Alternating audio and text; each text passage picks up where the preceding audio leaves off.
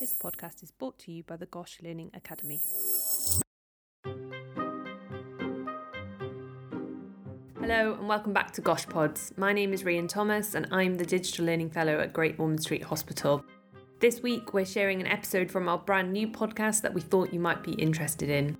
The Gosh Bioethics podcast is presented by Dr. Joe Brierley, a consultant in paediatric and neonatal intensive care medicine and director of paediatric bioethics at Great Ormond Street Hospital. This new podcast will bring you discussion about important moral issues in the treatment of children, reflecting hot topics, complex themes, and featuring a range of exciting and informative guests. If you want to hear more, then please subscribe to the Gosh Bioethics podcast on Apple Podcasts, Spotify, or via Goshden. You'll find links in the episode description. Gosh Pods will be back in a couple of weeks with brand new episodes, but until then, we hope you enjoy this bonus episode. Hello, my name is Joe Brierley. I'm a paediatric intensive care doctor and also director of paediatric bioethics at Great Ormond Street Children's Hospital in London. I'm introducing our series of Great Ormond Street bioethics podcasts, which will bring you discussion about important moral issues in the treatment of children. In these podcasts, we'll reflect hot topics, complex themes in paediatrics and child health, and we'll feature a range of exciting and informative guests. I do hope you enjoy the podcasts.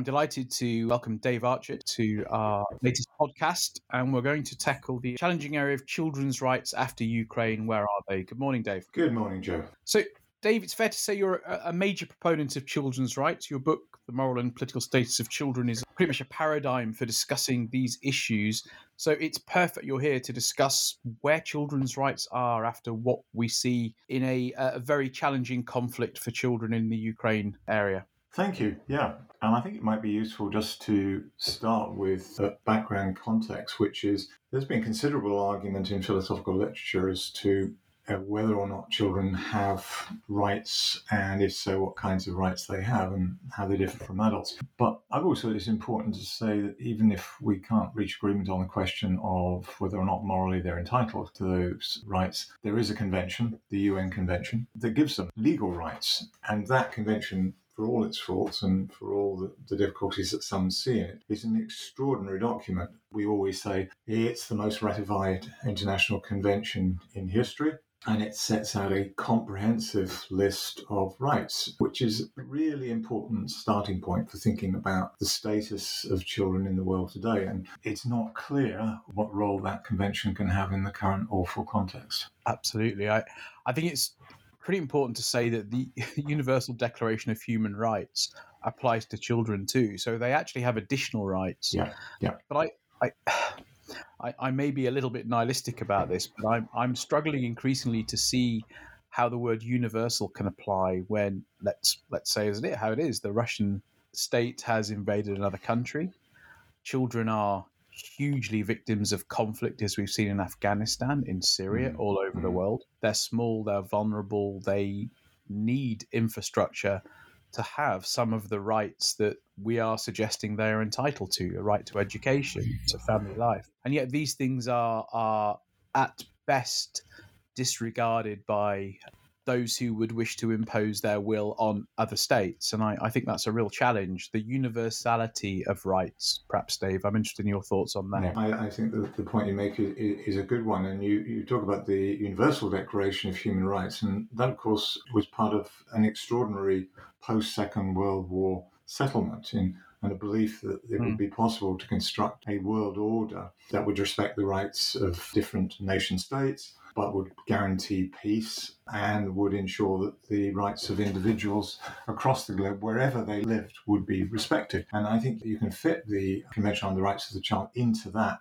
context. And note, interestingly, that it, it, dates from precisely the point at which everyone thought the Iron Curtain came down in 1989 mm. with, with the collapse of the Berlin Wall. That, in effect, in Europe, you had a new order, one that was peaceful again, and in which Russia would be one more state enjoying good collegiate relationships with others. What's happening in Ukraine seems to threaten not just that European order, but the general post Second World War order. And you're absolutely right. It's extremely dismaying to have a context in which we think that there are rights universally enjoyed and yet see them systematically violated and ignored without worryingly any any any chance of those who are violating the rights being um, brought to book and stood up in court.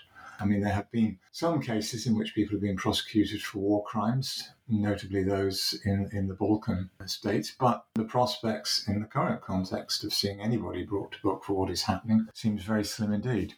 Yeah, I guess Fukuyama's end of history type stuff is, is relevant here. But I, I guess the other the question I, I feel slightly guilty about there's a big focus on Ukraine, obviously. Yet there is some slightly disquieting comments coming out that, well, perhaps this is because they are culturally in Europe, children who are closer to us, and we can see this. That actually the wars of previous generations that haven't had the attention that perhaps they ought to have had. Uh, one thinks of wars in Africa, genocides there, wars in Afghanistan, Iraq, other countries, where again the role of or what happens to children has not been as much of a focus. I think your point is very well made, uh, Joe. And interestingly, I've been helping to draft a, a European statement from various bioethics committees on the mm. situation mm. in, in Ukraine and talking particularly as, as, as, bioethics committees about the damage being done to the health of individuals.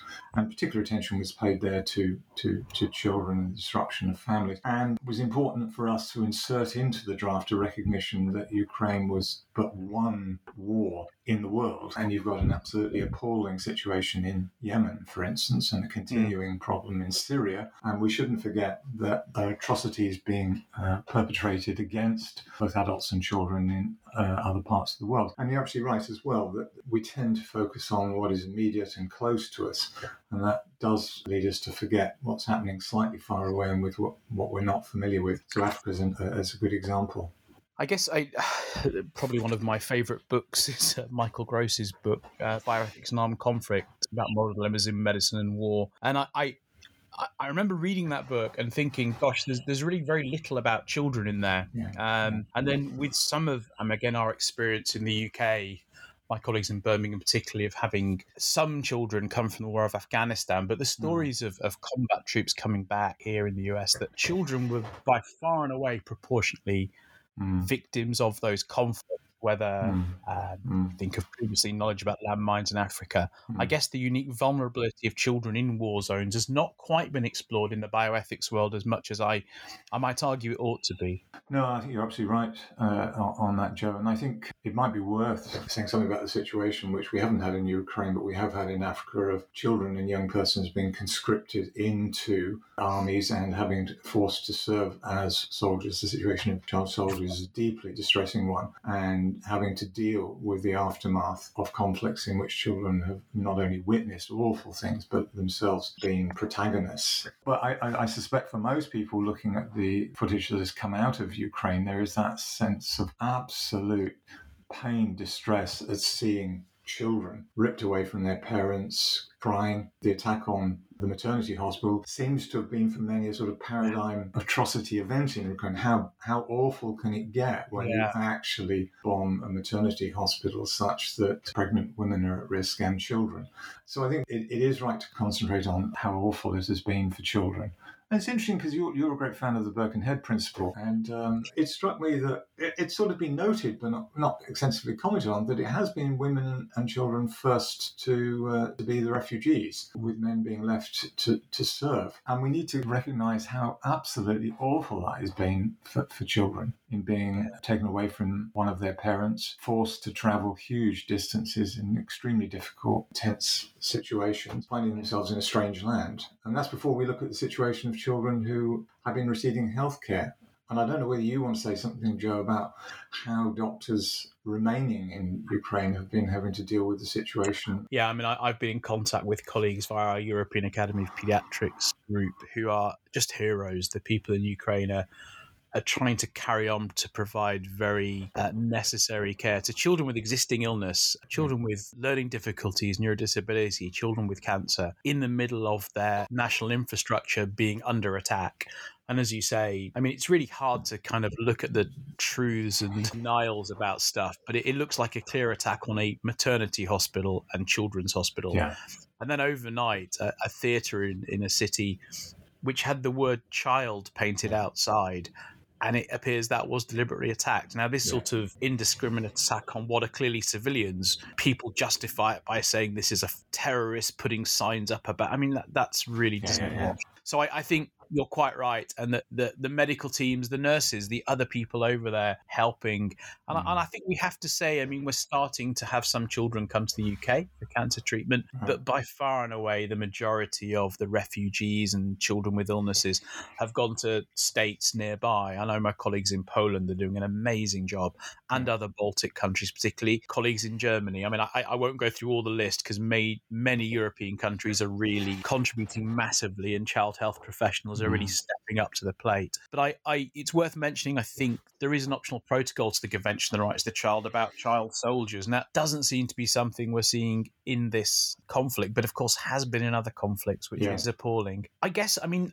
I move on to that. I mean, whilst arguing we shouldn't be too Eurocentric in these issues, I, I would like to just highlight the European Academy of Pediatrics statement we made on on the current conflict in Ukraine. And there's a really good paper that's quoted in that statement, which is from a colleague uh, in Croatia where the previous European war really happened in that area in the Balkans. And she actually does look through how war affects children in a, mm. in a thorough way. And that's the reason we highlighted that. But, but again, the approach taken in the paper was about the rights of the child and human rights. And I guess mm one thing I'm always fascinated about. If we, we move a little away from the theatre of war into the the extent to which human rights, children's rights, are part of daily society, it, it's hugely different throughout mm. even similar countries in Western Europe. The rights of the child in, in the hospitals with my colleagues in Poland is, is on the door of the hospital when you go in.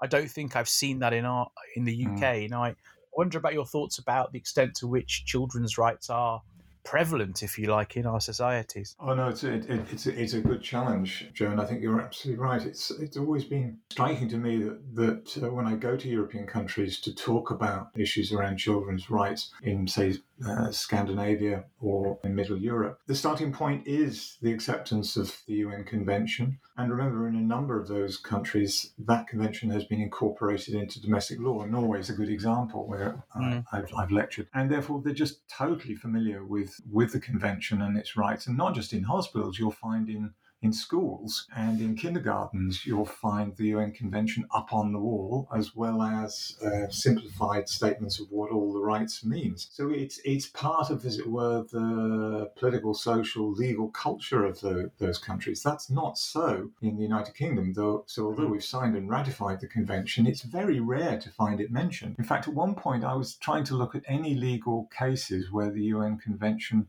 plays a role and they're few and far between. And many years ago, I talked to someone who had served as a children's uh, rights commissioner and he pointed out that mm. um, that we have a we have a children's minister in the UK government, mm.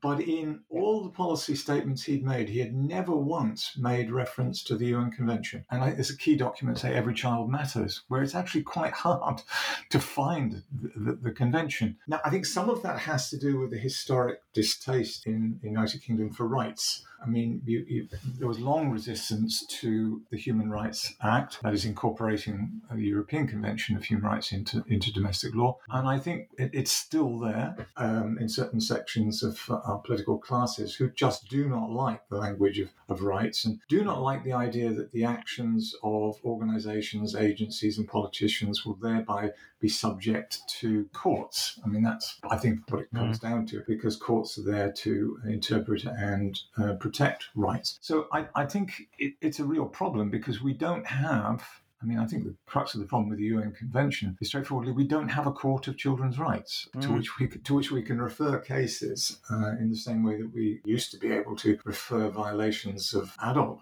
human rights to a, to a European court. So I think we're a long way off the, the situation you find in, in Europe that, that you note. And it would be rare in any political discussion of uh, what's happening. If we get back to Ukraine, we're, we're talking about that situation. It, w- it would be very odd to find a reference to the UN Convention in any English commentary. And, and that says something about the importance we attribute to that convention. So I'm going to come to an end. I, I, don't want to get too depressing, Dave. I really don't. But um, I'm going to challenge you a little bit. Let's see if you can get to a positive. An argument could be made that human rights, the era of human rights, is coming to an end. We have the UN Convention on the Rights of the Child that blatantly disregard every aspect. You know, there are countries without going around the world where, where you know the UK would look like a paradigm of human rights compared to how people are treated in those societies, and that's individual member states will have different Yeah. rules, regulations. Yet the universality is maybe what I'm, I'm challenging here. That Yeah. what what can the United Nations have to say about this when its member states are are blatantly at different places, shall we say, in respecting the what you could say the old fashioned Second World War settlement Yeah, yeah. values of human rights. I was going to start with the brief, uh, as it were, footnote. You mentioned much earlier Francis Fukuyama's End of History thesis, which a recent interview with him I read, uh, and he said that he's growing tired of the fact that here, in current in the current context, we have the most obvious and definitive rebuttal of, of his thesis, and he will point out that his thesis was a little bit more nuanced than, than course. that he's being attributed to.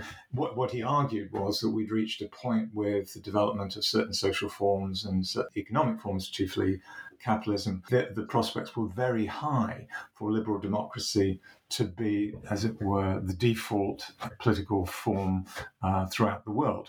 But he allowed that there, there might be deformations, and he allowed for the possibility of the rise of tyrannies and what we now know as, as populist leaders. Mm. So let's be fair to Francis in what he actually said.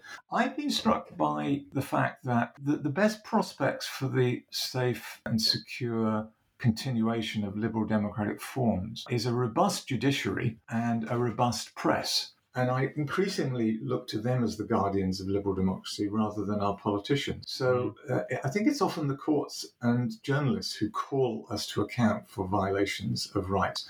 And if I have grounds for optimism, it's looking at the extraordinary courage of those presently in Russia who precisely are now starting to find a voice. I think we both know the example of the editor who displayed the note about fake news propaganda and end the war. Now, I, I, I would love to think that that is a kind of glimmer of hope that if there's going to be change in these states that fail to observe liberal democratic norms, it won't come from outside in the form of the United Nations, much as that organization is important, but it'll come internally from pressures of people. And if you look at the, the, even the history of Ukraine, Mm. from being a state within the Soviet Union to what it is now, uh, a fledgling liberal democratic state, one which changed its president an enormous number of times due to popular will. I think it's internally that you'll see the kind of changes that will bring about a return to universal norms. Now, that's me being the cheery, rosy cheeked optimist, perhaps. I did but- ask you for optimism, Dave. To be fair, but I, I'm, I'm seeing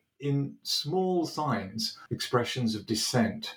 And the simple fact is that people do want to enjoy. If you look at all the revolutions or changes that have occurred over the last year in, in, in North Africa and in Eastern Europe, they've been driven by a popular wish to enjoy the rights that are guaranteed in, in liberal democratic states. And I think it's pretty hard to keep the people down for long. On that optimistic note, I'd like to say thank you to Dave Archard, and there'll be another episode of the Great Ormond Street Bioethics podcast along soon. Thanks, Dave. Thanks very much, Joe.